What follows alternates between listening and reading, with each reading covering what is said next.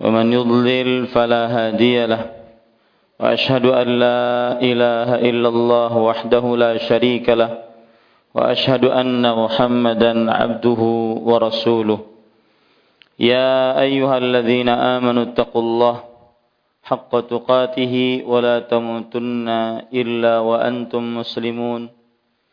يا أيها الناس اتقوا ربكم الذي خلقكم من نفس واحدة وخلق منها زوجها وبث منهما رجالا كثيرا ونساء واتقوا الله الذي تساءلون به والأرحام إن الله كان عليكم رقيبا يا أيها الذين آمنوا اتقوا الله وقولوا قولا سديدا يصلح لكم أعمالكم ويغفر لكم ذنوبكم ومن يطع الله ورسوله فقد فاز فوزا عظيما. أما بعد فإن أصدق الحديث كتاب الله وأحسن الهدي هدي محمد صلى الله عليه وعلى آله وسلم وشر الأمور محدثاتها وكل محدثة بدعة وكل بدعة ضلالة وكل ضلالة في النار. Alhamdulillah kita bersyukur pada Allah Subhanahu wa taala pada hari ini hari Kamis pagi menjelang siang 12 Al-Muharram 1438 Hijriah kita duduk bersama untuk mengkaji kembali kitab Tanbihat ala Ahkam Takhtassu bil Mu'minat yang ditulis oleh Fadilatul Syekh Al-Allamah Dr. Saleh bin Fauzan bin Abdullah Al-Fauzan hafizahullahu taala. Salawat dan salam semoga selalu Allah berikan kepada Nabi kita Muhammad sallallahu alaihi wa ala alihi wasallam pada keluarga beliau, para sahabat, serta orang-orang yang mengikuti beliau sampai hari kiamat kelak. Dengan nama-nama Allah yang husna dan sifat-sifat yang ulia, kita berdoa, Allahumma inna nas'aluka ilman nafi'an wa rizqan tayyiban wa amalan mutaqabbala. Wahai Allah, sesungguhnya kami mohon kepada Engkau ilmu yang bermanfaat, rezeki yang baik, dan amal yang diterima. Amin ya rabbal alamin. Ibu-ibu saudari-saudari muslimah yang dimuliakan oleh Allah, baik yang mengikuti kajian ini langsung di Masjid Imam Syafi'i Banjarmasin Kalimantan Selatan. Ataupun para pendengar Radio Gema Madinah 93,7 FM Martapura Kalimantan Selatan. Atau di mana saja kaum muslimin yang mengikuti kajian ini baik via streaming dakwahsunnah.com ataupun Facebook Live yang bisa disaksikan. Maka kita pada kesempatan kali ini masih membicarakan tentang bab yang ke sembilan penulis Hafizahullah Ta'ala mengatakan pada bab ke-9 ahkamun takhtassu bizzawjiyati wa inhaiha hukum-hukum tentang suami istri dan perceraiannya. Dan pada pertemuan sebelumnya kita sudah membahas apa yang disebutkan oleh penulis yaitu menanyakan persetujuan wanita dalam perkawinannya. Dan kita sudah baca apa yang disebutkan oleh penulis, wanita yang hendak dinikahkan berada dalam tiga keadaan. Mungkin wanita tersebut masih kecil dan perawan, atau ia sudah balik, yaitu dewasa dan masih perawan, atau ia sudah janda. Ini tiga jenis wanita yang akan menikah.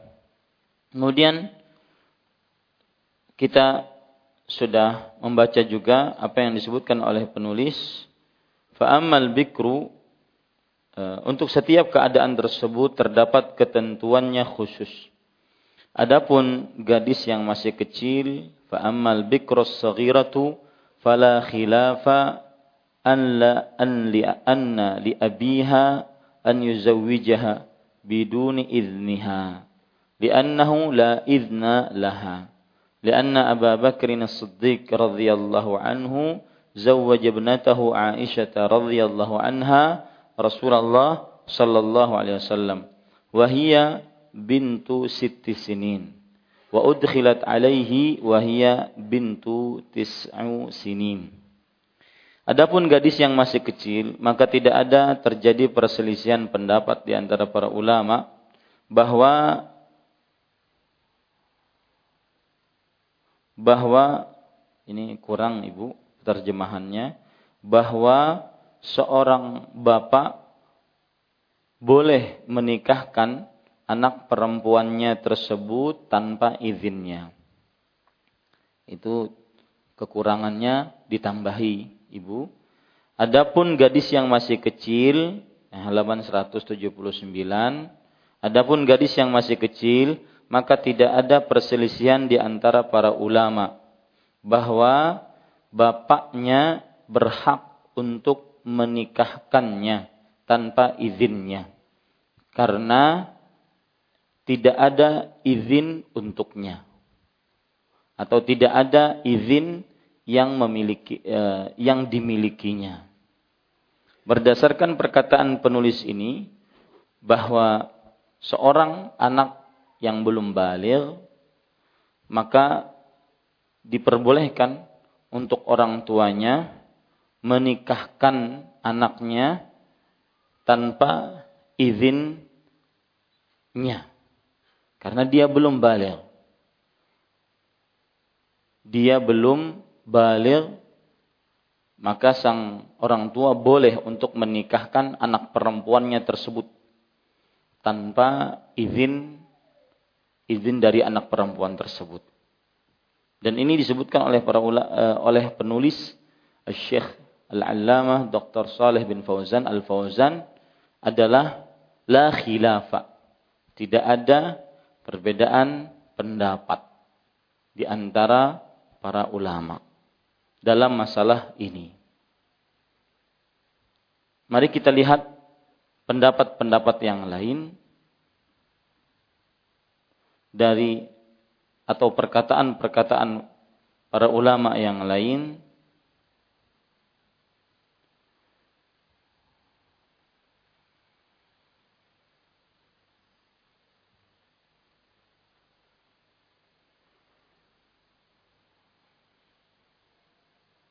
yang mana dengan perkataan tersebut akhirnya kita menyempurnakan tentang bahwa memang tidak ada perbedaan pendapat bagi orang tua untuk menikahkan anaknya yang masih kecil.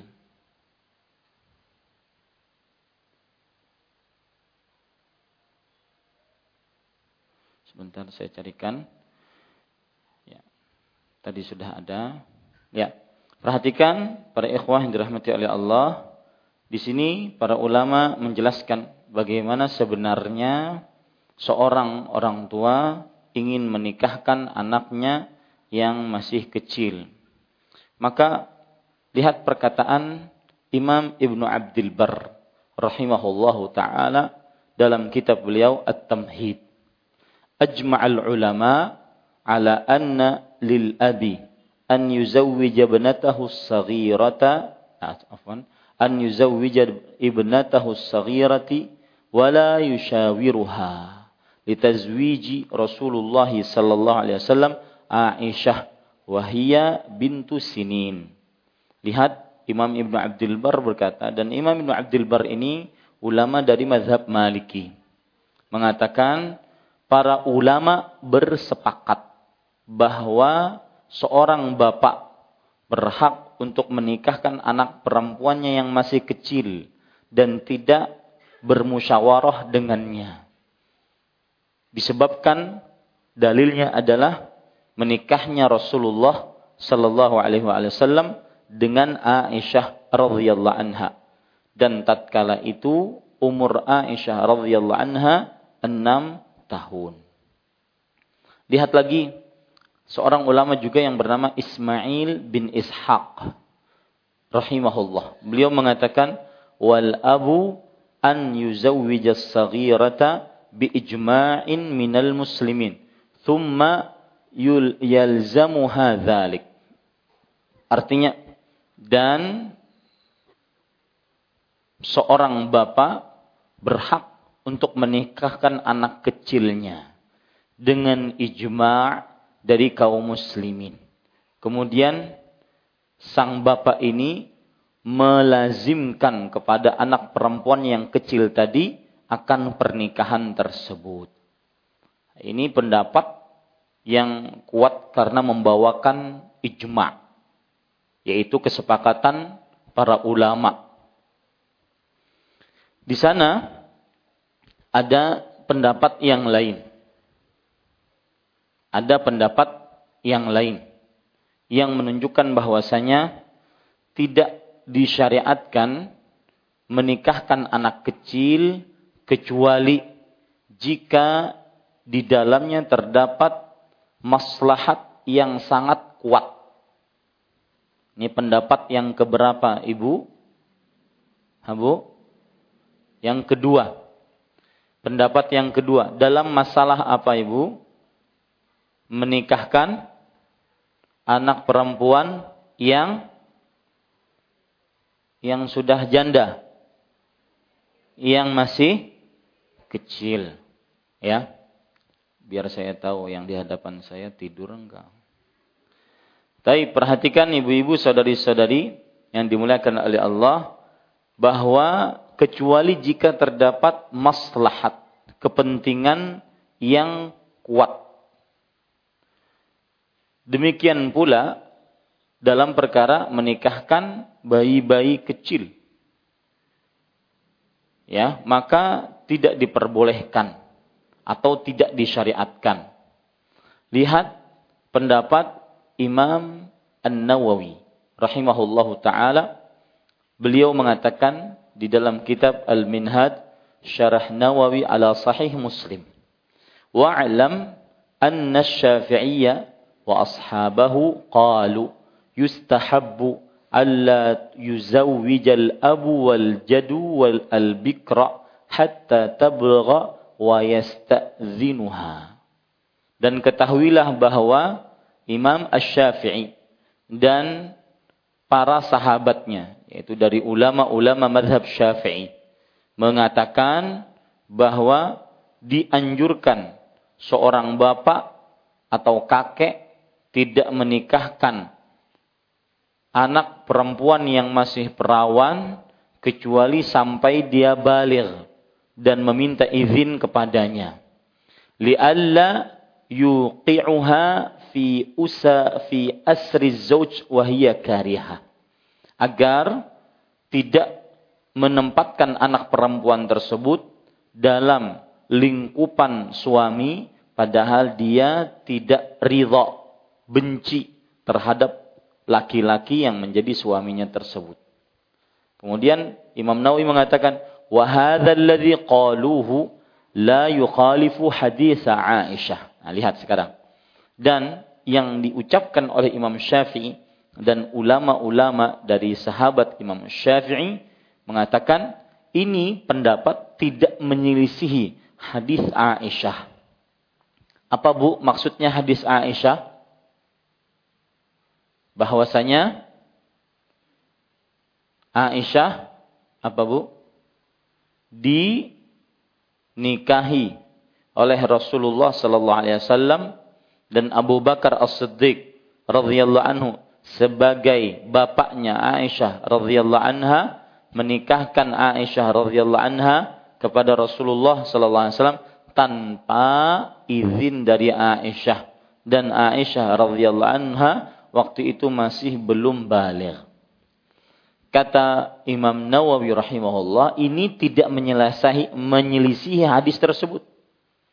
Lianna muradahum annahu la yuzawwijuha qabla al-bulugh idza lam takun maslahatun zahirah. Yukhafu fautaha bit-ta'khir. Karena maksud para ulama yang mengatakan tidak disyariatkan untuk menikahkannya sebelum balik adalah jika tidak ada maslahat kepentingan baik yang terlihat yang ditakutkan kalau terlambat akan kehilangan kesempatannya. Sebagaimana cerita Aisyah fayustahabbu tahsilu dzalika zauj lianna al-aba ma'murun bi maslahati waladi fala yafutuha. Maka dianjurkan untuk menghasilkan e, mendapatkan suami tersebut karena seorang bapak diperintahkan untuk e, memperhatikan kepentingan anaknya, maka jangan sampai dia menghilangkan kesempatan tersebut. Ketika ada wahyu dari Allah bahwa Nabi Muhammad sallallahu alaihi wasallam diper, diper, uh, diperintahkan untuk menikahi Aisyah, maka Abu Bakar As-Siddiq melihat ini adalah maslahah rajihah, kepentingan baik yang sangat diutamakan dan seorang orang tua dianjurkan untuk memperhatikan kesempatan-kesempatan emas untuk kepentingan anaknya. Jadi tidak bertentangan dengan pendapat yang mengatakan tidak disyariatkan menikahkan anak yang belum balik tanpa izin sang anak. Kemudian lihat lagi perkataan para ulama rahimahullahu taala di antaranya Syekh Muhammad bin Saleh Al-Utsaimin, ulama abad ke-15 Hijriah ini. Beliau mengatakan wa hadza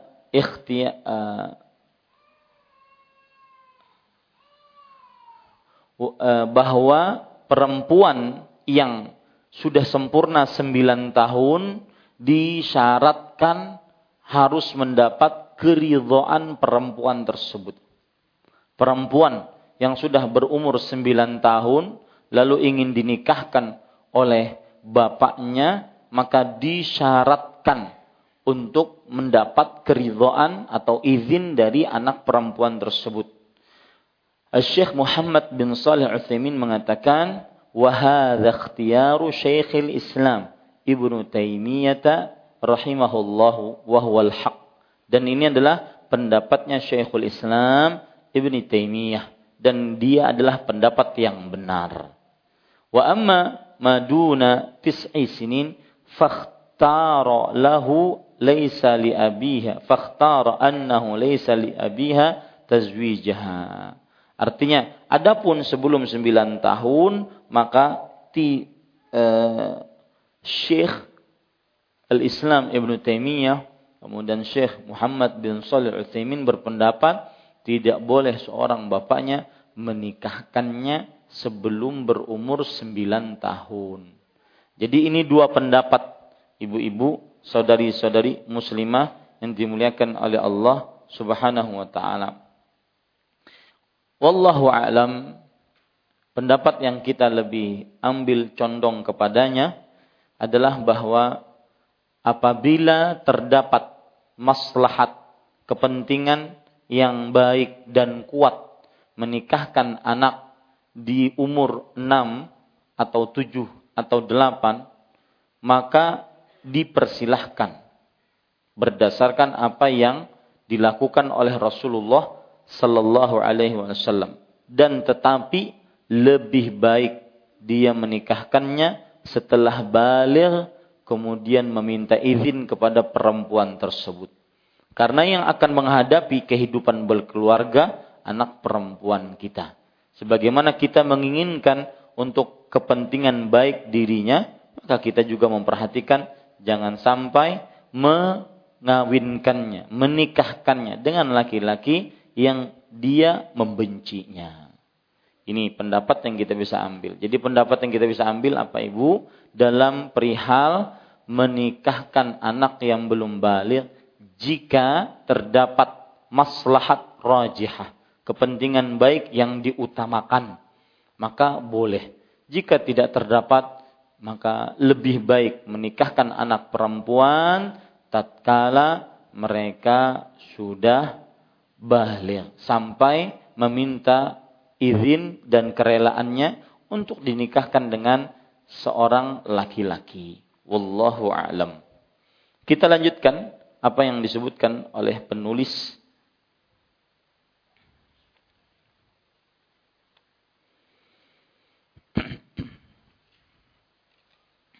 Penulis rahimahullah taala mengatakan قال الإمام الشوكاني رحمه الله في الحديث دليل على أنه يجوز للأب أن يزوج ابنته قبل البلوغ وقال أيضا فيه دليل على أنه يجوز تزويج الصغيرة بالكبير وقد بوب لذلك البخاري وذكر حديث عائشة رضي الله عنها وأرضاها وحكى في الفتح الإجماع على ذلك.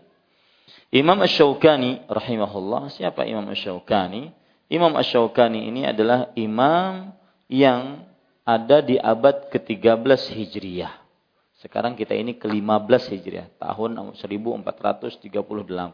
Berarti kita ini di abad ke-15 Hijriah.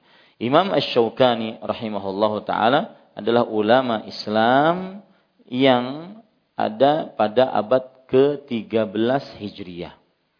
Makanya beliau pernah mengomentari tentang Syekh Muhammad bin Abdul Wahab dan dakwahnya. Uh, Imam Syaukani rahimahullahu taala beliau ini berasal dari daerah Aden. Aden adalah di kota Mekah. Ya, di kota Mekah dan sebagai pengetahuan dan juga tahadduts bin ni'mah menceritakan nikmat bahwa Imam Ash-Shawkani dalam kitab beliau Nailul Autar yang disebutkan ini Nailul Autar kemudian juga di dalam kitab beliau eh, yang jelas saya dan ustadz-ustadz yang lain mendapatkan sanat yang langsung sampai kepada Imam Ash-Shawkani tentang kitab beliau. Dan sanad tersebut kita terima dari Syekh Akram Muhammad Ziyadah ketika kita daurah pada waktu itu di uh, Jawa. Ini menunjukkan uh, penting para ulama dahulu memperhatikan sanat-sanat tersebut jika memang tidak terlalu berlebihan dalam memperhatikannya. Perhatikan beliau Muhammad Asy-Syaukani rahimahullahu taala wafat pada tahun 20, 1255 Hijriah. Persis yang saya sebutkan. Yaitu abad ke-13 Hijriah. Beliau adalah ulama besar dari negeri Yaman. Dan tinggal di Sana'a. Dan juga beliau dari hakim di daerah Sana'a, Yaman. Ini ibu-ibu saudari-saudari muslimah. Sedikit mengenal tentang Imam Ash-Shawkani. Imam Ash-Shawkani di dalam kitab beliau Nailul Autar mengatakan riwayat tersebut merupakan dalil bolehnya orang tua menikahkan anak perempuannya sebelum ia balik. Kata-kata riwayat tersebut itu diambil dari mana? yaitu riwayat yang di atas sebelumnya, paragraf sebelumnya bahwa Abu Bakar As-Siddiq radhiyallahu anhu meriwayat eh, menikahkan eh, anak perempuan beliau dengan Rasulullah sallallahu alaihi wasallam. Riwayat tersebut merupakan dalil bolehnya orang tua menikahkan anak perempuannya sebelum ia balik. Ini pelajaran Kemudian beliau pun juga mengatakan, yaitu Imam Ash-Shawkani, eh, kalau ingin ditanya nama asli beliau siapa Ustaz? Imam Ash-Shawkani, nama asli beliau Muhammad bin Ali bin Muhammad. Muhammad bin Ali bin Muhammad. Ash-Shawkani.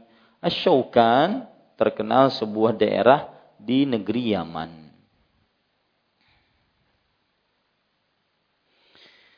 Beliau pun mengatakan hadis itu juga menunjukkan bolehnya menikahkan anak perempuan yang masih kecil kepada orang yang sudah berumur. Al-Bukhari telah membuat satu bab dalam kitabnya tentang hal ini dan beliau menyebutkan hadis Aisyah radhiyallahu anha wa ardhaha tersebut. Dalam Fathul Bari disebutkan bahwa pendapat itu adalah ijma ulama. Nah, ini penulis membawakan perkataan-perkataan ulama yang menguatkan pendapat yang pertama. Kita sudah sebutkan bahwa pendapat bahwa masalah ini terdapat dua pendapat. Saya ingin bertanya Ibu, apa yang dimaksud dengan masalah ini? Apa Bu? Masalah ini maksudnya apa? Menikahkan anak perempuan yang masih kecil, belum balik. Maka ibu-ibu saudari-saudari muslimah kita lanjut dan berarti Al-Hafidh Ibnu Hajar menyebutkan bahwa di dalam kitab Fathul Bari ijma' dan ijma' adalah salah satu sandaran hukum yang kuat dalam Islam berdasarkan ijma'nya dari Al-Quran dan hadis. Salah satu sandaran hukum yang kuat dalam Islam. Taib ibu-ibu saudari-saudari muslimah. Wa fil mughni.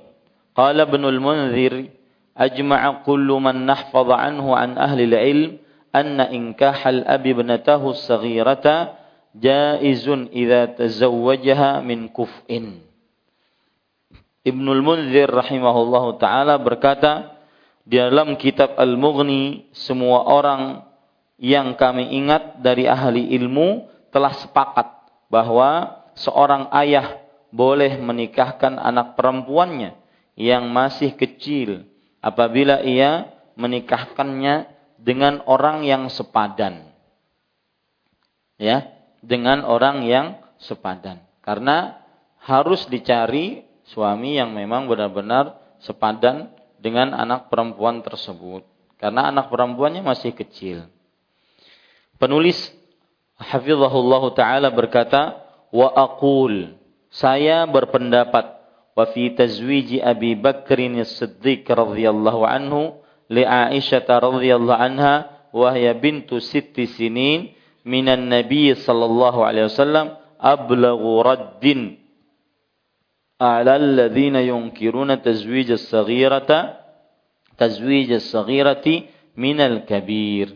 Saya berpendapat kata Syekh Saleh bin Fauzan bin Abdullah Al Fauzan hafizahullah dalam perkawinan yang dilakukan oleh Abu Bakar As-Siddiq radhiyallahu anhu terhadap Aisyah radhiyallahu anha yang ketika itu masih berusia enam tahun kepada Nabi Muhammad sallallahu alaihi wasallam merupakan sanggahan yang paling kuat terhadap orang yang mengingkari perkawinan anak perempuan yang masih kecil kepada orang yang sudah berumur.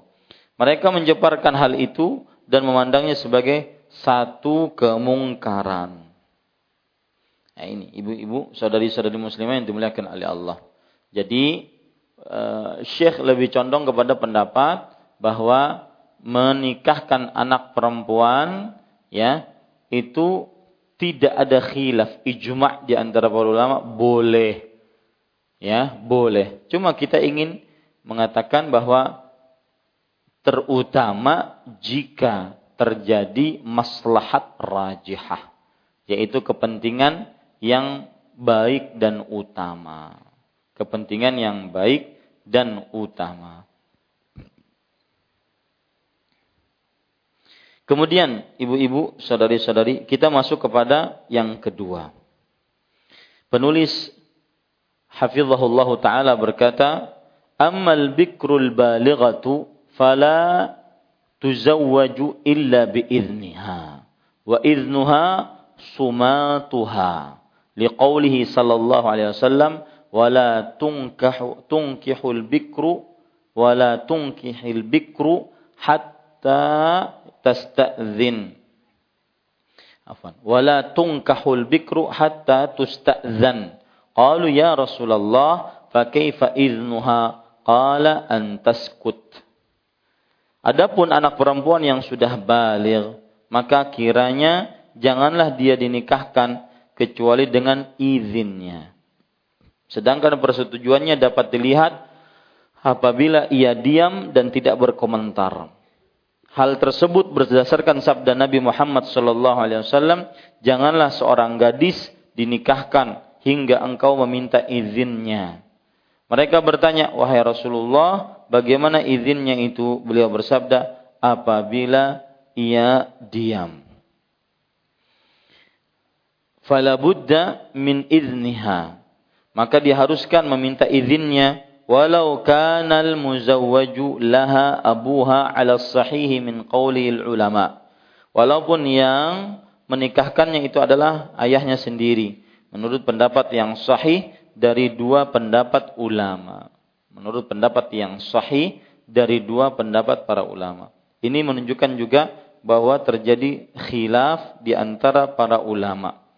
Kita baca selanjutnya baru saya akan jelaskan satu-satu. Qala al-'allamah Ibnu al-Qayyim rahimahullah. Al-'allamah Ibnu al-Qayyim rahimahullahu taala berkata, "Wa hadza qaulu jumhuri salaf wa madhhabu Abi Hanifah wa Ahmad fi ihda riwayat anhu wa huwa al-qaulu alladhi nadinu lillahi bih wa la na'taqidu siwah wa huwa al-muwaffaqu al-muwafiqu li hukmi Allah li hukmi rasulih sallallahu alaihi wasallam wa amrihi wa nahyihi. Al-Allamah Ibnu Qayyim, Ibnu Qayyim rahimahullah adalah nama asli beliau Muhammad bin Abi Bakar. Nama asli beliau Muhammad bin Abi Bakar dan beliau ini murid yang sangat terkenal dari Syekhul Islam Ibnu Taimiyah rahimahullahu taala. Dan beliau biasa disebut dengan uh, tabibul qulub, dokter hati. Imam Al-Qayyim rahimahullah.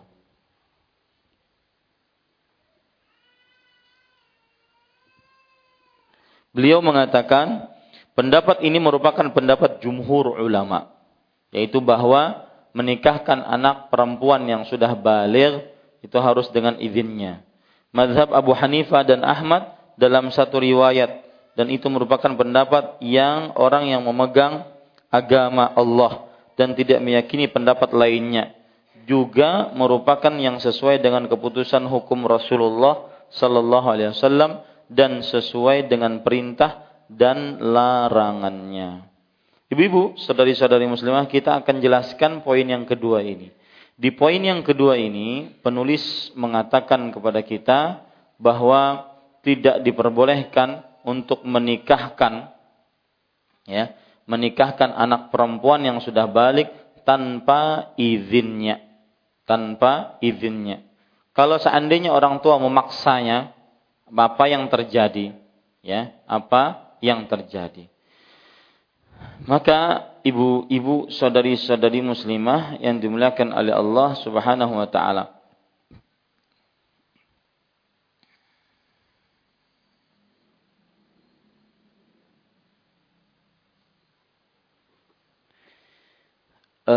catat perbedaan pendapat di antara para ulama tentang memaksa menikahkan wanita yang sudah balik hukum pernikahan yang di dalamnya memaksa wanita yang sudah balik untuk menikah.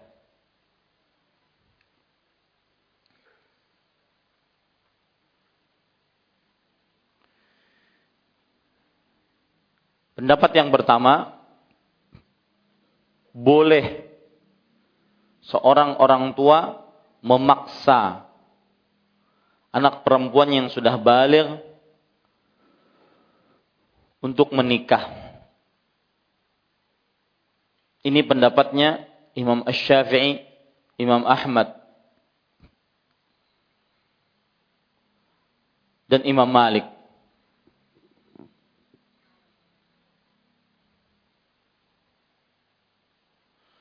Kemudian di sana terdapat pendapat yang kedua yaitu seorang bapak tidak diperbolehkan memaksa anak perempuannya yang sudah balik menikah tanpa izinnya. Dan ini pendapat Imam Ahmad dalam salah satu perkataan dan pendapat beliau dan juga Imam Abu Hanifah.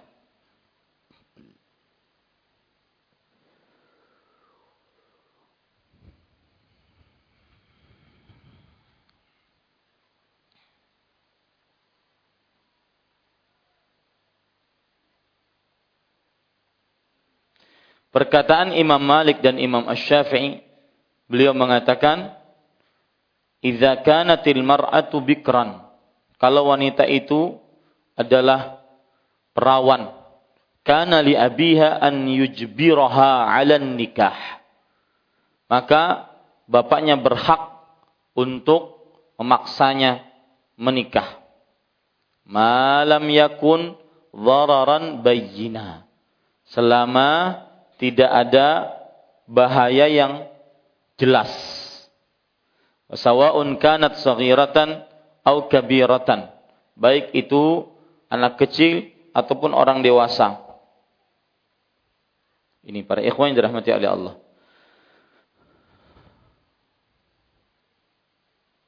Dali atau alasan mereka alasan mereka adalah bahwa ketika seorang orang tua menikahkan anak perempuannya dan anak perempuannya itu kecil, maka baginya boleh menikahkannya. Begitu pula kalau anak perempuannya besar. Cara berpikirnya begitu. Kecil aja boleh. Apalagi yang sudah besar untuk dipaksa. Boleh. Ini menurut pendapat yang kedua. Di sana ada dalil yang lain yang dipakai oleh para ulama yang mengatakan boleh seorang bapak untuk memaksa anak kecil eh, anak perempuan yang sudah balik untuk menikah dengan seorang lelaki. Dalilnya itu berbunyi Rasul sallallahu alaihi wasallam bersabda la tunkahul yatimatu illa biidniha. Artinya anak perempuan yang yatim, meninggal bapaknya, tidak boleh dinikahkan kecuali dengan izin anak perempuan yatim tersebut. Ini menunjukkan bahwa selain yatim boleh untuk menikahkannya tanpa izinnya. Selain yatim boleh untuk menikahkannya tanpa izinnya. Ini para ikhwan yang dirahmati oleh Allah. Kemudian dalil mereka yang lain Rasul sallallahu alaihi wasallam bersabda, "Ats-tsayyibu ahaqqu bi nafsiha." Seorang janda berhak terhadap dirinya sendiri. Hadis ini menunjukkan bahwa seorang gadis perawan yang sudah balik maka yang berhak atas pernikahan gadis perawan tersebut adalah sang bapak dari gadis perawan tersebut. Dia berhak untuk menikahkan orang tua uh, uh, dia berhak untuk menikahkan anak perempuannya ya tanpa izin uh, anak perempuannya tersebut. Kenapa? Karena sang bapak melihat bahwa janda boleh untuk menikahkan dirinya sendiri, tetapi seorang e, perawan maka walinya lebih berhak untuk menikahkan di menikahkannya. Walinya itu bapaknya.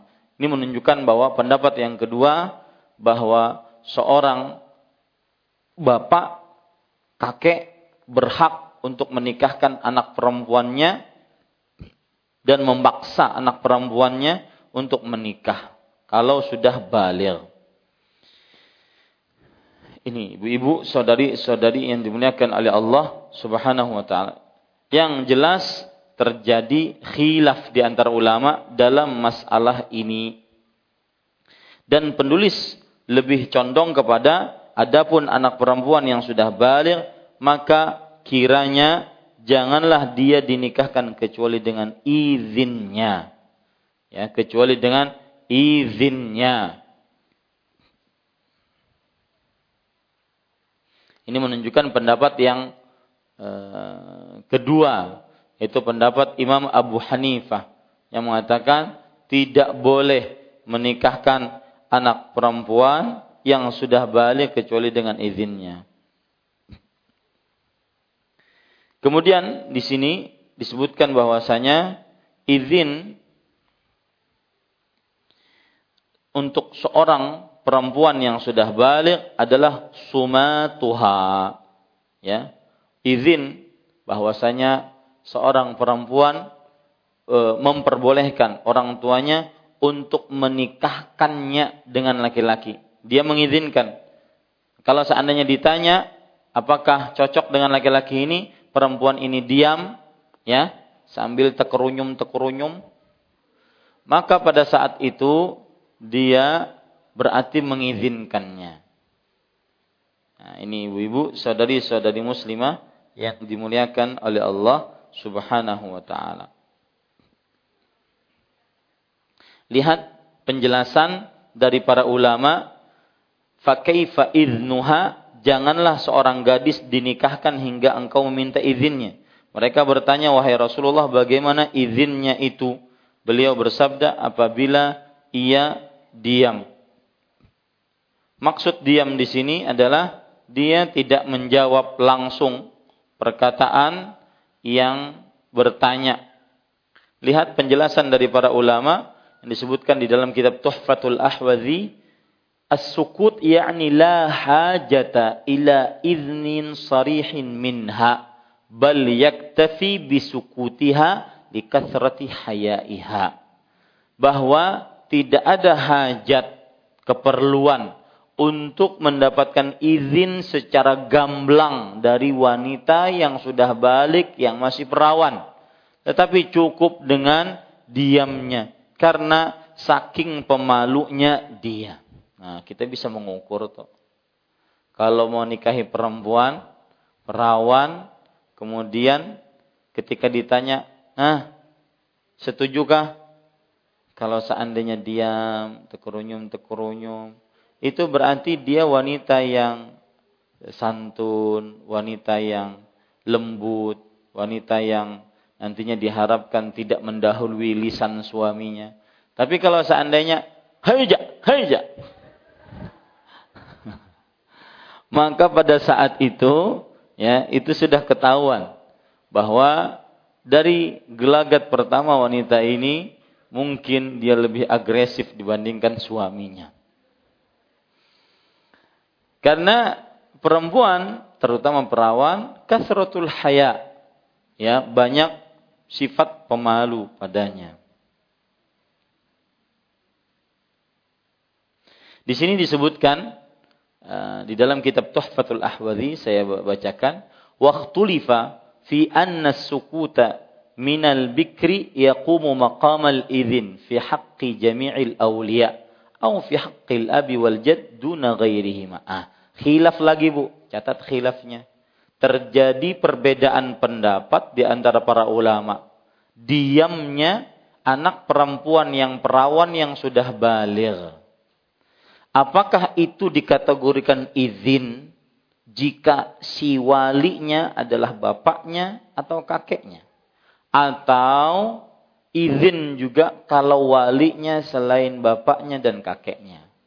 Apa yang saya maksud? Perhatikan dulu sebelum ibu mencatat, nanti saya akan diktekan ada seorang perempuan perawan kemudian sudah balik. Kemudian dia ditanya, ah, bagaimana setuju nggak mau menikah nggak dengan si fulan? Dia diam. Nah, diamnya ini disebut sebagai izin darinya ketika si walinya bapaknya dan kakeknya atau ketika walinya selain bapaknya dan kakeknya. Kok bisa wali selain bapaknya dan kakeknya? Mungkin saja bapaknya sudah meninggal. Kakeknya apa lagi? Maka diwalii oleh selainnya. Apakah ketika wanita perawan tersebut diam? Diam, wanita perawan tersebut diam. E, kepada semua wali dari perempuan tersebut, itu juga dianggap sebagai persetujuannya. Maka para ikhwan yang dirahmati oleh Allah Subhanahu wa taala wallahu alam bahwa semua wali ya, semua wali ketika seorang perempuan perawan sudah balik ditanyai mau menikah dengan si fulan dia diam maka semua walinya adalah menunjukkan bahwa perbuatan perempuan tersebut izinnya tidak dibedakan apakah walinya bapak atau kakek atau walinya yang lebih jauh darinya. Wallahu alam. Ibu-ibu, saudari-saudari muslimah yang dimuliakan oleh Allah Subhanahu wa taala,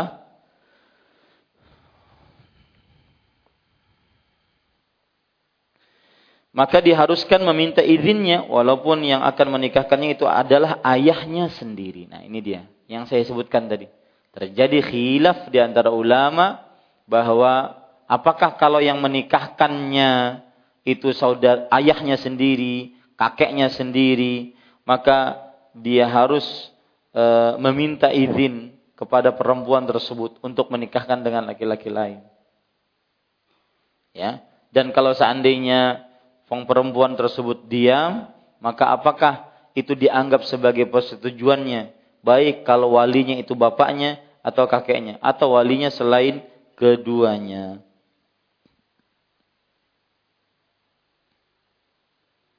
Taib. Dan di sana ada pendapat lain bahwa mazhab Abu Hanifah dan Ahmad dalam satu riwayat merupakan pendapat orang yang memegang agama agama Allah dan tidak meyakini pendapat lainnya. Juga merupakan yang sesuai dengan keputusan hukum Rasulullah dan sesuai dengan perintah dan larangannya. Ini ibu-ibu, saudari-saudari muslimah yang dimuliakan oleh Allah. Jadi jumhur ulama memperbolehkan untuk menikahkan anak perempuannya tanpa izinnya yang sudah balik yang sudah balik dan masih perawan. Ya. Boleh untuk menikahkannya. Tetapi hadis-hadis ini menunjukkan bahwa tidak diperbolehkan kecuali untuk meminta izin kepada anak perempuannya tersebut. Ini kalau anak perempuannya itu adalah perawan dan sudah balik.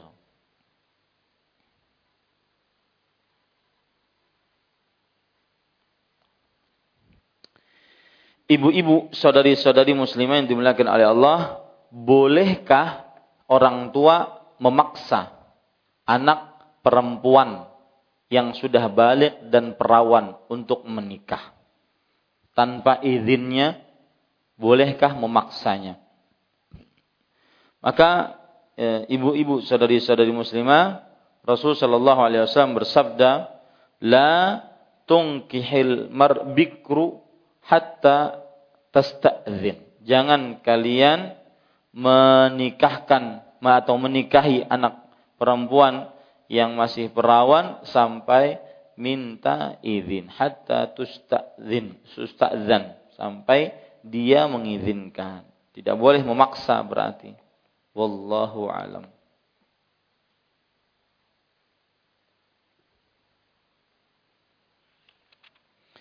Kita lanjutkan, ibu-ibu, saudari-saudari muslimah yang dimuliakan oleh Allah. Penulis kemudian mengatakan, wa amma thayyibu fala tazawwaja fala tuzawwaju.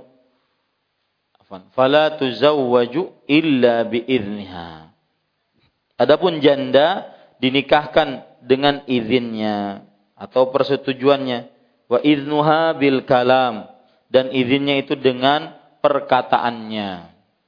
Iznuha bil kalam izinnya dengan perkataannya maksudnya ada ucapan yang jelas kalau kepada wanita yang sudah janda. Ya, wanita yang sudah janda. Jadi ketahuan kalau seseorang ingin melamar, kemudian e, ditanyai bagaimana sudah setuju atau belum, maka apabila dia berbicara, oh janda berarti. Ya, kalau seandainya dia diam, maka perawan. Apakah lazim seperti itu? Tidak juga, tetapi kebanyakan. Ya, janda lebih agresif dan lebih berani Karena sudah punya pengalaman. Jangan marah dulu.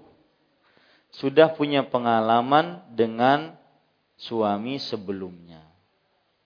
Ini ibu-ibu, saudari-saudari muslimah yang dimuliakan oleh Allah. Maka tidak boleh dinikahkan kecuali ketika janda tersebut berbicara. Iya, saya mau menerima. Kalau masih tekerunyum-tekerunyum setengah itu masih berarti. Ya. Bikhilafil bikr kata penulis di sini, adapun janda dinikahkan dengan izinnya atau persetujuannya dan izinnya itu dengan perkataannya. Berbeda dengan gadis yang izinnya itu cukup dengan diamnya saja. Fa dan izinnya dengan diamnya saja yang tidak menunjukkan tidak menolak.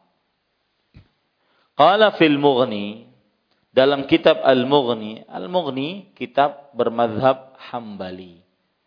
Ya. Ustaz, madhab Syafi'i yang seperti Al-Mughni apa? Yaitu Al-Majmu'. Al-Majmu'. Ya. Al-Mughni kitab fikih bermadhab Hambali. Yang seperti Al-Mughni dalam madhab Syafi'i apa? Apa tadi Bu namanya? Al-Majmu'. Ya. Dalam kitab Al-Mughni, penulis kitab Al-Mughni adalah Imam Ibnu Qudamah Al-Maqdisi. Imam Ibnu Qudamah Al-Maqdisi yang mana uh,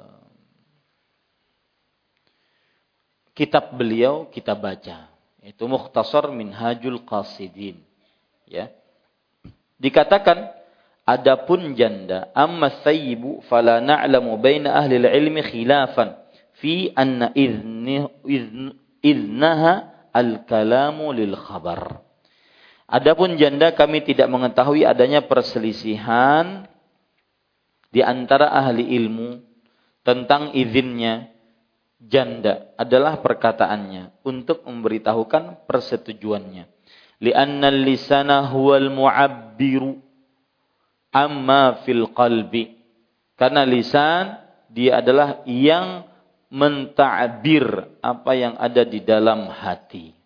Wa huwal mu'tabar fi kulli mawdhi'in yu'tabaru fihi al-idhnu. Dan karena ucapan lisan merupakan gambaran yang ada dalam hati, maka itu dipandang sebagai izinnya. Ya, ucapan lisan. Jadi sebabnya kenapa para janda untuk kalau mengizinkan dia dinikahkan dengan laki-laki lain, dia berbicara karena itu adalah kabar dan menunjukkan apa yang ada di dalam hati. Dan perempuan yang mohon maaf, yang sudah pernah menikah, maka dia akan lebih untuk berani mengucapkan ungkapan apa yang ada di dalam hatinya. Ini ibu saudari-saudari muslimah yang dimuliakan oleh Allah. Taib kita lanjutkan. Qala Syekhul Islam Ibnu Taimiyah rahimahullah, "Al-mar'atu la yanbaghi li ahadin an yuzawwijaha illa biizniha." Syekhul Islam Ibnu Taimiyah rahimahullah taala berkata dalam Majmu'ul Fatawa. Syekhul Islam itu adalah bukan nama tetapi gelar, tetapi gelar. Ibnu Taimiyah adalah panggilan atau lebih tepatnya ya panggilan ya, bukan juga kunyah. Ya, karena panggilan. Beliau terkenal dengan panggilannya Ibnu Taimiyah dan terkenal dengan gelarnya Syekhul Islam. Nah, ibu-ibu saudari-saudari muslimah, eh, ada kitab namanya Majmu'ul Fatawa, kumpulan fatwa-fatwa Ibnu Taimiyah rahimahullah. Beliau mengatakan seorang wanita tidak boleh dinikahkan oleh seseorang tanpa izinnya. Sebagaimana yang diperintahkan oleh Rasulullah sallallahu alaihi wa alihi wasallam. Fa in karihat dzalika lam tujbar 'ala nikah illa as-saghiratu al-bikru. Artinya, maka jika si wanita itu tidak menyukainya, ia tidak boleh dipaksa untuk menikah kecuali gadis yang masih kecil. fa inna abaha yuzawwijuha. Karena maka ayahnya yang membersihkan untuk eh saya ulangi maka ayahnya yang berwenang untuk menikahkannya dan tidak perlu izin darinya.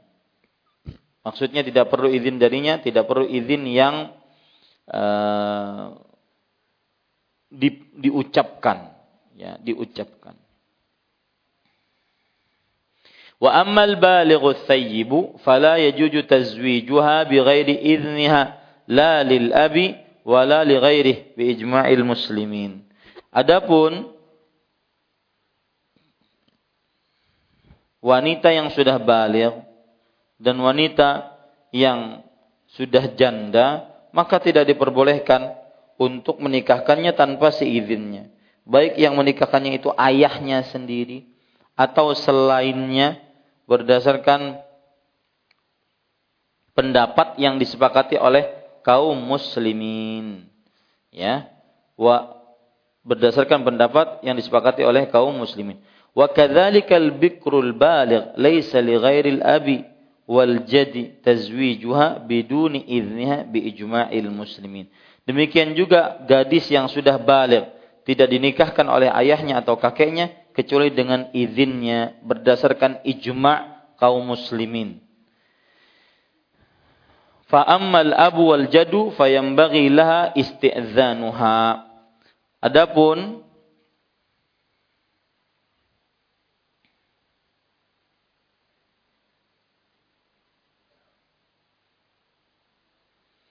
maka keduanya harus yaitu kakek dan ayahnya harus meminta izinnya ya waqtalafal ulama fi isti'dzaniha hal huwa wajibun aw mustahab Para ulama berselisih pendapat tentang meminta izin.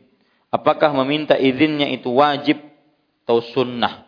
Wasahihu annahu wajibun wa yajibu ala waliyil mar'ah an yattaqillaha fi man yuzawwijuha bih wa yanzuru fi zawj hal huwa kuf'un aw ghairu kuf'in. Para ulama berselisih pendapat tentang wanita tentang meminta izinnya Apakah meminta izinnya itu wajib atau sunnah? Dan yang sahih adalah wajib. Minta izin kepada perempuan yang sudah balik dan perawan. Atau masih janda.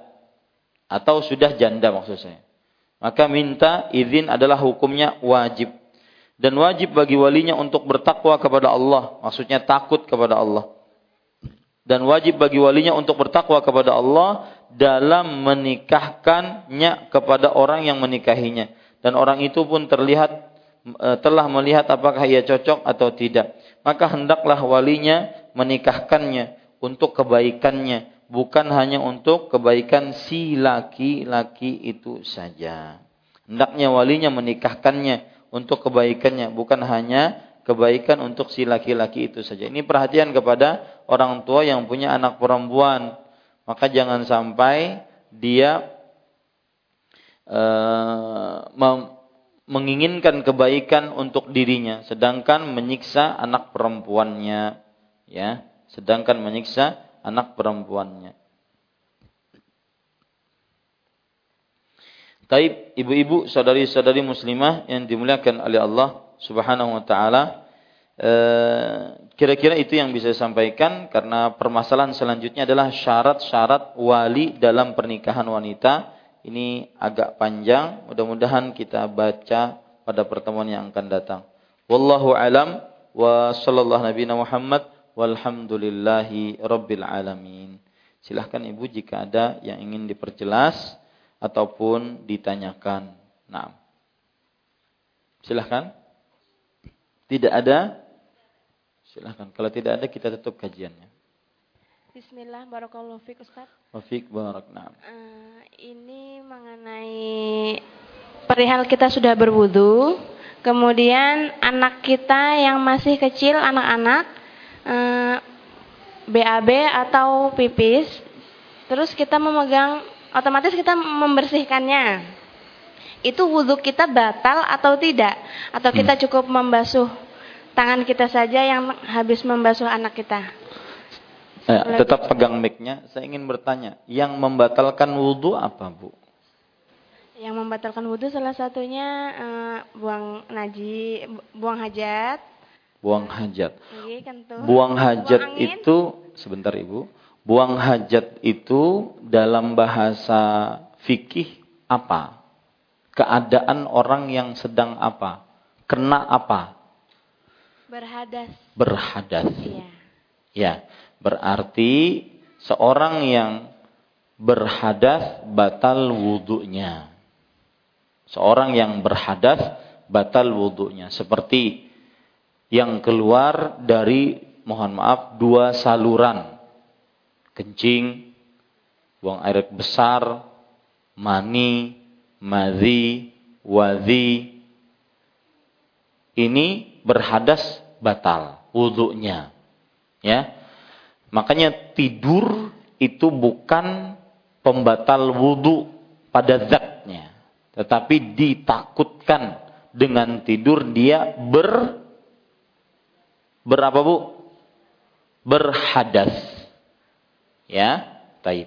Kalau sudah dipahami itu, sekarang kencing atau pupnya anak kita itu hukumnya disebut hadas atau najis. Ah, Bu, yang bertanya tadi. Najis Ustaz. Najis. Iya. Seorang yang telah berwudu kena najis batal tidak? Itu pertanyaan saya Ustaz. Iya. Ya, saya ingin memahamkan kepada Ibu bahwa seorang yang kena berwudu kena najis batal tidak? Maka jawabannya tidak batal. Misalkan ibu keluar rumah menginjak kotoran ayam. Batal tidak? Ya, pertama kotoran ayam tidak najis menurut pendapat yang lebih kuat. Yang kedua, kalaupun dianggap najis maka tidak membatalkan wudhu karena dia bukan bukan apa bu? Bukan ha hadas. Yang membatalkan wudhu adalah hadas, bukan najis. Ah, seperti itu ibu. Ya, jadi ketika kita terkena air kencing, terkena kotoran bayi kita, maka tidak batal wudhunya. Kita cukup membersihkan. Kemudian setelah itu kita berwudhu. Kecuali pak, kalau terkena air kencing, pas kebetulan kita buang angin. Nah, ini yang membatalkannya mana? Buang anginnya atau kena kencingnya? Buang angin. Nah, itu. Ya, saya bertanya seperti ini ingin menjelaskan mana yang namanya hadas, mana yang namanya najis. Yang membatalkan wudhu adalah hadas, baik besar atau kecil hadasnya. Sedangkan najis tidak membatalkan wudhu. Cuma kalau seandainya dia sedang sholat, kemudian dia terkena najis seperti kotoran cicak, ya, kemudian dia berusaha untuk menghilangkannya, maka ketika sudah hilang, tidak terlihat lagi, dia lanjutkan karena sholatnya tidak batal. Tetapi ternyata tidak hilang, malah nyoret set. Ya, nah, ini berarti dia sholat dengan kekurangan syarat sahnya sholat. Syarat sahnya sholat adalah memakai pakaian yang suci dari najis. Nah, begitu ya. Berarti uh, yang baju terkena, saya ulangi, perhatikan ya, mohon juga yang bertanya tadi pegang micnya, baju yang terkena kotoran cicak tadi apakah itu dia sedang berhadas atau sedang kena najis? Najis Ustaz. Najis. Berarti tidak batal. Ah, begitu Bu, cara memahami permasalahannya. Mudah-mudahan bisa dimaklumi. Wallahu alam. Nah. Yang lain, Bu? Satu lagi ya Ustaz. Silakan. Uh, pernah satu kejadian saat misalnya kita duduk di masjid karena menunggu menunggu waktu sholat yang akan selanjutnya kemudian kita tertidur dalam keadaan duduk itu termasuk batal juga tidak? Ya. Kembali persis seperti yang ditanyakan tadi. Tidur dia termasuk hadas atau najis selain ibu yang di samping ibu kasih mic-nya, Bu. Samping ibu. Sebelah kanan kah, sebelah kiri kah? Yang hidungnya mancung kah, kada kah? Kasih. Ya. Kasih suruh jawab. Nah, saya bertanya kepada yang memegang mic sekarang, selain yang ibu yang bertanya. Tidur, apakah hadas atau najis? Nah, ada yang mau megang mic kah? Nah, silahkan. Begini Ustadz, karena pernah ada yang menegur dari waktu jamaah nah, haji. Saya tidak bertanya masalah itu. Menegur jamaah bukan urusan hukum fikih. Ya, Ya, kita ingin dudukan dulu masalahnya. Tidur apakah hadas atau najis, Bu? Termasuk hadas dikarenakan dikhawatirkan akan bermimpi. Termasuk hadas. Maka kita katakan jawabannya bukan. Dia bukan hadas, tetapi dikhawatirkan akan mengeluarkan hadas dan tidak sadar. Dikhawatirkan seseorang mengeluarkan hadas dan tidak sadar. Makanya dikategorikan dia sebagai pembatal wudhu. Pembatal wudhu. Ya. Maka sekarang tidur, kalau seandainya itu tidur adalah dikhawatirkan membatalkan wudhu, maka tidur yang jenis bagaimana? Apakah tidur yang duduk besila? Tidur yang duduk kakinya diangkat kemudian dipeluk begini? Ataukah tidur yang berbaring yang membatalkan sholat? Maka jawabannya belum ada nas syar'i yang mundobit, yang tetap yang menunjukkan bahwasanya tidur jenis ini yang ditakutkan membatalkan wudhu.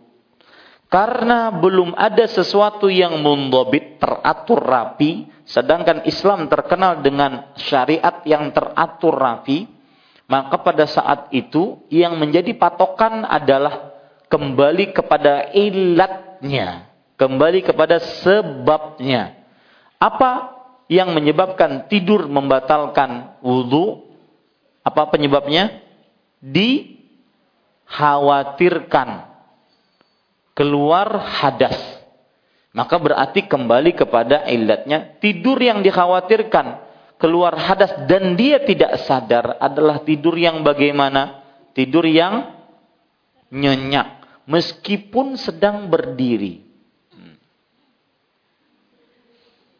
Datang tsunami dengan skala 9 Richter, dia tidak tahu. Ya. Ini tidur nyenyak meskipun berdiri. Karena ukurannya nyenyak atau tidak nyenyak. Kalau ukurannya bentuk duduk, Ustaz, kalau besila kan yang di bawah kawat tertahan. Jadi kada bakantut. Tapi kalau duduknya di atas, artinya pahanya diangkat ke atas, ya, maka mungkin mudah keluarnya. Maka ini bukan ukuran. Dan belum ada dalil yang tegas, rinci, sahih yang menunjukkan akan hal itu. Bisa dipahami ini Bu? Bisa juga, misalkan saya pernah diceritakan oleh Ustadz Firanda, Dr. Firanda Hafizahullah Ta'ala. Saya senang sekali beliau dapat doktor summa cum laude. Mudah-mudahan bermanfaat untuk kaum muslimin. Nah, para ikhwah Beliau pernah bercerita, suatu malam beliau diantar oleh seorang supir habis dari kajian. Kemudian ternyata beliau mendengar ada suara orang yang mengorok. Ya, suara orang yang mengorok. Kemudian beliau lihat ke belakang, istri dan anak-anaknya ternyata tidak ngorok. Ternyata supirnya yang ngorok. Padahal sedang nyetir. Nah, coba bayangkan. Itu dianggap dia nyenyak atau tidak nyenyak? Hah? Nyenyak. Kok bisa nyupir? Membatalkan wudhu atau tidak? Maka jawabannya, meskipun terkadang ngorok, tapi tidak nyenyak. Dia bisa jaga. Jaga. Jadi, orang ngobrol sampingnya, dia kadang-kadang bisa jawab. Tapi sambil tidur, karena saking capeknya. Nah, intinya ibu yang ingin saya katakan, bahwa untuk tidur, ukuran dan jen, eh, tata cara tidurnya belum ada penentuan. Cuma yang menjadi ukuran adalah yaitu ketika dia tidur dengan nyenyak. Bagaimanapun bentuknya. Wallahu alam. Nah. Tafadhalu. Silakan, Bu. Assalamualaikum warahmatullahi wabarakatuh. Waalaikumsalam warahmatullahi wabarakatuh. Ustaz mau nanya, uh, apa ada uh, kitab tentang hukum poligami? Satu. Yang kedua, uh, apa namanya? Kalau misalkan dia wanita single, terus habis itu masih ada kesempatan untuk sekolah. Nah, lanjut gitu, lanjut sekolah misalnya di luar daerah atau di luar negeri gitu. Karena kesempatan beasiswa itu hukumnya seperti apa. E, kemudian yang ketiga, kalau misalkan sudah ikhtiar tapi belum ada yang pas gitu. Nah, itu gimana Ustadz? Terima kasih. Assalamualaikum warahmatullahi wabarakatuh. Cariakan nggak Bu? Taib, ibu-ibu sadari-sadari muslimah yang dimuliakan oleh Allah, uh, adakah hukum uh, buku yang berkaitan dengan poligami berbahasa Indonesia ya Bu? Saya uh, belum tahu untuk yang berbahasa Indonesia. Belum tahu hukum yang berkaitan dengan poligami. Ada bukunya Al-Ustaz Dr. Firan dan Dirja Hafizahullah yaitu mukjizat poligami. Itu pun belum saya pernah baca. Karena tidak ada niatan untuk ke sana. Ya. Nah, kemudian uh, yang kedua yaitu tentang hukum eh, tentang hukum seorang wanita yang masih muda belum menikah bisa ingin belajar lagi keluar daerah atau keluar negeri. Apa batasan-batasannya? Yang pertama, jika wanita ini safar, maka wajib dengan mahramnya. Wanita ini safar, wajib dengan mahramnya. Ternyata kalau seandainya wanita ini safar, kemudian nanti di tempat belajarnya, dia tidak bisa ditemani mahramnya karena satu dan lain hal biaya dan misalnya seperti anak-anak pondok pesantren sekarang. Dari Banjarmasin ke Jawa untuk belajar ilmu agama mempersiapkan diri menjadi istri-istri yang salehah. Pendakwah-pendakwah di kalangan para wanita maka ini ibu-ibu saudari-saudari muslimah kalau dia di sebuah tempat yang aman terjaga dan murni benar-benar perempuan di dalamnya, maka masih diperbolehkan. Tetapi ketika dia bersafarnya pun ke tempat itu harus dengan mahram sebelumnya. Nah, seperti itu. Karena ada maslahat tatkala dia tinggal di asrama yang tertutup, terisolasi dengan uh, dunia laki-laki yang bukan mahramnya, maka itu masih diperbolehkan. Karena keamanan benar-benar bisa terjaga. Wallahu a'lam. Dan yang kedua yang saya ingin ingatkan bagi siapa pun baik laki-laki ataupun perempuan untuk belajar ilmu agama ataupun ilmu selain agama di luar negara-negara Islam, di luar negeri misalkan, di luar negara-negara Islam, maka pada saat itu dia harus mempunyai bekal bekalnya itu akidah yang kuat. Dia harus belajar ilmu agama yang mendalam dan mendasar sehingga bekal buat dia bisa dia uh, menghadapi kehidupan di tengah-tengah kaum kafirin, kaum musyrikin yang tidak mengenal syariat Islam. Dan tentunya ibu-ibu saudari-saudari muslimah belajar di tengah-tengah kaum musyrikin dan kaum kafirin baik itu untuk ilmu pengetahuan umum maka yang lebih diprioritaskan jika memang ada di negeri-negeri Islam maka itu lebih utama. Rasul sallallahu alaihi wasallam pernah bersabda, "Ana bariun mimman ya'ishu baina dhahranain musyrikin." Aku ya, aku berlepas diri dari orang-orang yang tinggal di tengah kaum musyrikin karena bagaimanapun ada pergesekan, ada persahabatan, ada melihat hal-hal yang mungkar, terutama kesyirikan. Ya, mohon maaf saya kalau boleh cerita, eh, pernah diundang ke Korea. Kemudian panitia mengatakan, Ustadz, eh, sore ini kita jalan-jalan untuk me, apa namanya mengelilingi kota Seoul dan Incheon. Incheon. Namanya susah. Saya bilang enggak, mohon maaf. Saya ke sini untuk berdakwah dan saya takut mati di hadapan sesembahan selain Allah. Maka akhirnya panitia tidak bisa memaksa. Ya, ini ibu-ibu saudari saudari muslimah yang dimuliakan oleh Allah Subhanahu wa taala. Dan eh, hati-hati karena di situ terdapat penyimpangan-penyimpangan agama. Salah satunya harus ada al-wala dan al-bara. Loyal terhadap Islam dan tidak loyal terhadap selain Islam. Di antara sikap keloyalan terhadap Islam memperhatikan makanan, minuman, kebiasaan, syiar-syiar Islam. Maka tentunya tidak akan pernah sama hidup di tengah kaum muslimin dengan hidup di tengah kaum kafirin baik sisi akidah, ibadah, muamalah dan tingkah laku. Ya, wallahu alam. Dan kalau saya boleh beritahu juga, insya Allah bulan November mungkin agak libur panjang kajian-kajian saya. Karena ada safar dari tanggal 4 sampai tanggal 20 ke Australia. Ada pian anak empat kah? Baik. Bagaimana hukum seorang wanita yang dipaksa untuk menikah oleh ayahnya? Namun wanita tersebut tidak mencintainya.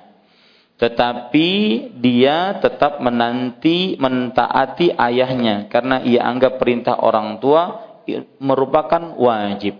Pertama, hanian bihadhil mar'ah. Selamat terhadap perempuan ini. Dia mentaati uh, orang tuanya dalam kebajikan, bukan dalam kemungkaran. Bukan dalam kemungkaran. Dia mentaati orang tuanya dalam kebajikan. Dan Rasul Shallallahu Alaihi Wasallam bersabda, لا ta'ata fi ma'siyatillah Innama ta'atu fil ma'ruf. Tidak ada ketaatan dalam perihal bermaksiat kepada Allah. Sesungguhnya ketaatan hanya dalam hal yang ma'ruf. Maka ya, saya katakan selamat kepada perempuan ini. Dan adapun dia belum mencintai sang suami tersebut, semoga Allah memberikan rasa cinta yang tulus kepada suaminya. Kalau seandainya memang pilihan e, orang tuanya tersebut untuk kemaslahatannya bukan hanya sebatas materi ataupun barter. Saya kemarin hari Rabu di Roja TV saya menjelaskan nikah di masa jahiliyah ada namanya nikah syigar. Nikah syigar. Nikah syigar itu adalah yaitu mahar seorang wanita kemaluan wanita lain mahar seorang wanita kemaluan wanita lain. Bagaimana? Ada A dan B. laki-laki A, laki-laki B. Laki-laki A ini punya anak perempuan, punya adik perempuan, punya keluarga perempuan. Laki-laki A menyatakan, aku akan menikahkan keluarga perempuanmu kepada B. Dengan maharnya, kamu harus membayar anak perempuanmu nikah kepadaku. Itu namanya nikah apa bu tadi? Syigar. Dan itu nikah ala jahiliyah. Jadi maharnya barteran kemaluan. Ya.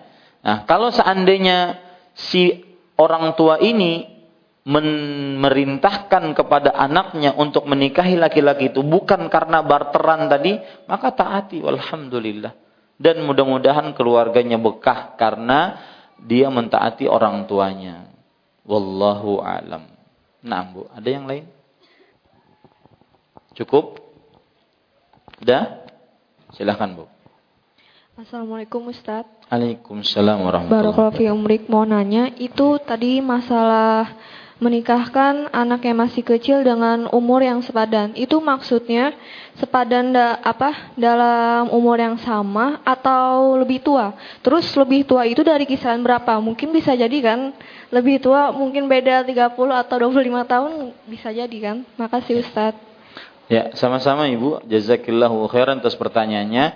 Maka jawabannya adalah bahwa seorang yang menikahkan anak perempuannya yang masih kecil dengan laki-laki yang lebih tua dengan sepadan.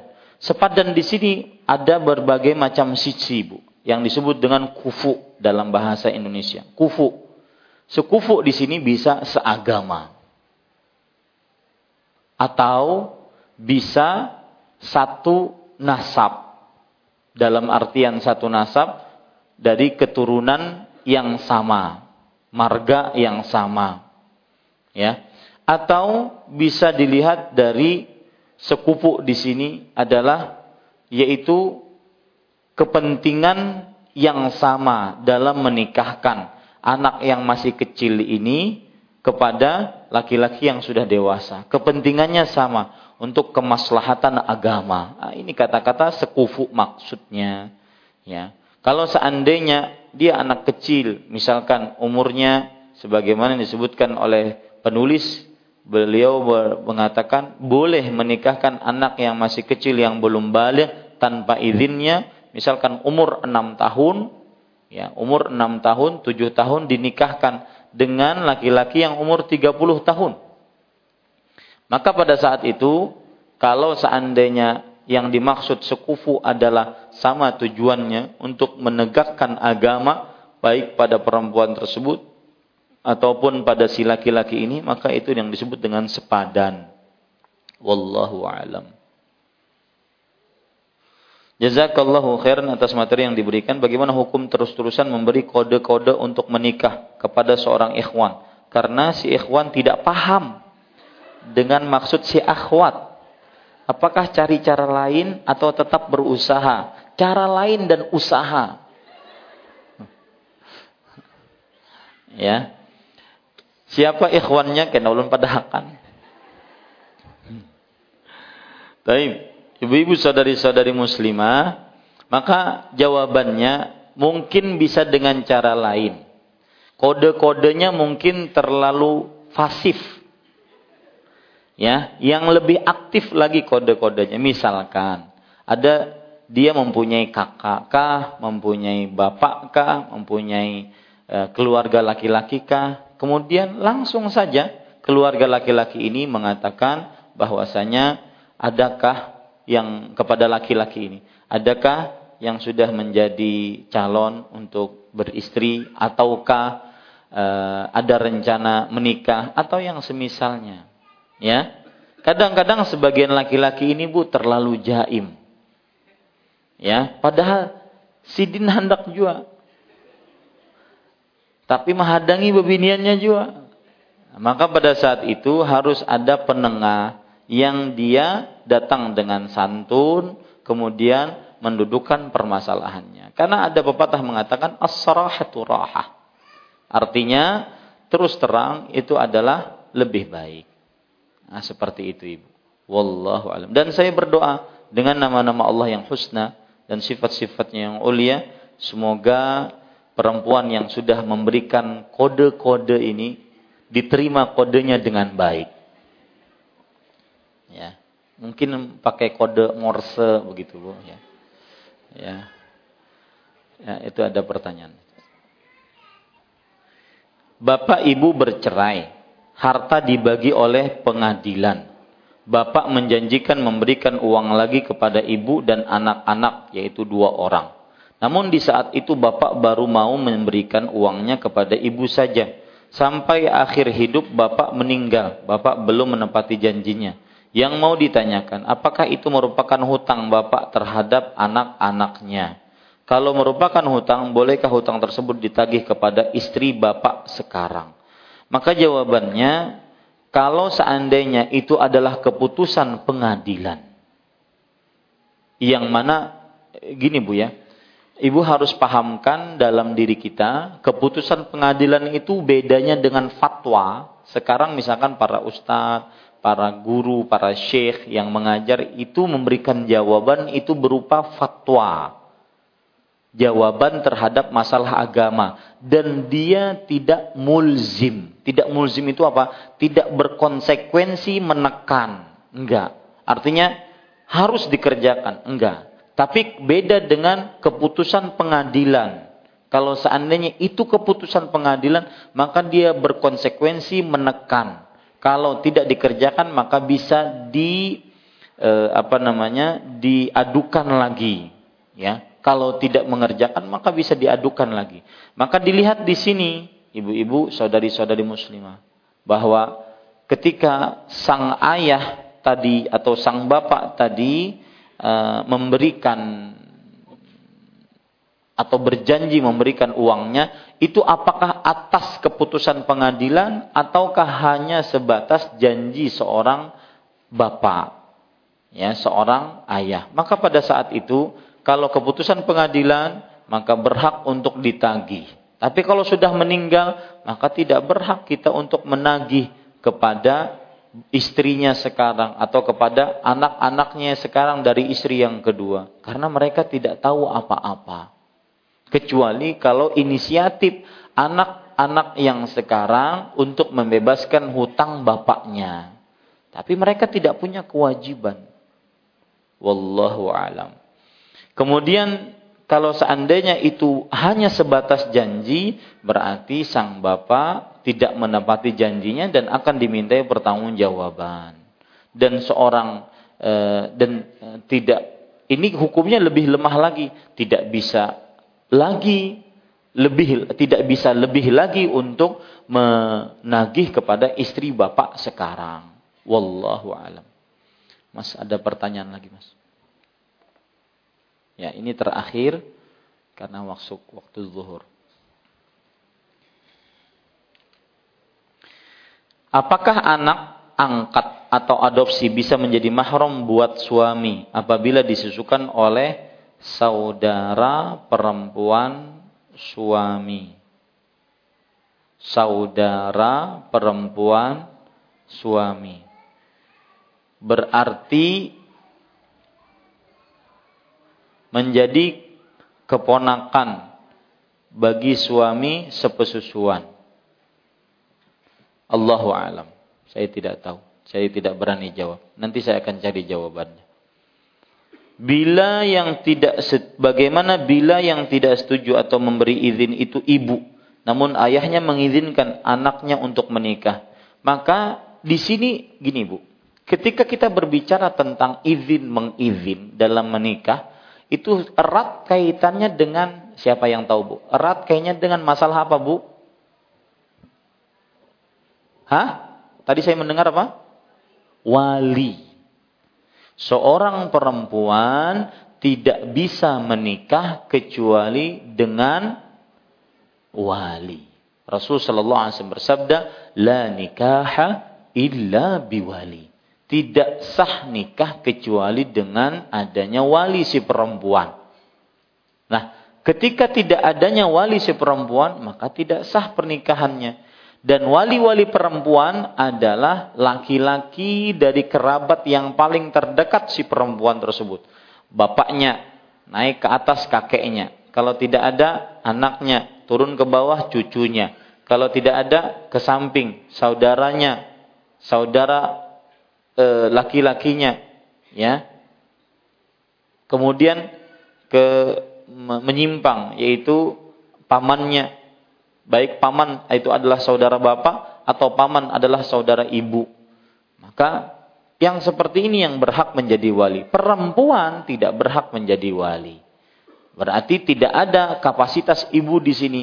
Izin mengizinkan nggak ada. Karena berkaitan dengan perwalian. Cuma seorang ibu yang tidak setuju maka perlu diperhatikan apa penyebab ketidaksetujuannya. Kalau ada eh, apa namanya konten agama tidak setuju di dalamnya, maka itu perlu diperhatikan. Dan bukan masalah perwalian, akan tetapi masalah kehidupan berumah tangga nantinya yang akan dihadapi oleh seorang anak ini. Maka perlu diperhatikan. Tapi kalau masalah sang ibu tidak setuju kontennya karena anaknya e, si atau karena dia belum bekerja tetapkah? Atau karena dia belum berpendidikan S1 kah? Atau yang semisalnya? Maka seperti ini dibicarakan dengan sang ibu. Kalau seandainya pandangan sang ibu lebih uh, kuat maka tidak salahnya kita bermusyawarah dengan sang ibu. Wallahu a'lam. Kira-kira ini yang bisa saya sampaikan ibu-ibu saudari-saudari muslimah untuk kajian uh, Kamis membaca kitab tuntunan praktis fikih wanita. Dan saya berpesan kitab ini juga saya baca di Roja TV hari Rabu. Tapi dari awal. Ya mungkin ada ibu-ibu yang terlambat atau yang ingin mengulang kitabnya saya juga membacanya di hari Rabu itu. Ya jadi tapi dari awal sehingga benar-benar menjadi pembelajaran Demikian subhanakallah bihamdik asyhadu an la ilaha illa anta astaghfiruka wa atubu ilaik. Wassalamualaikum warahmatullahi wabarakatuh.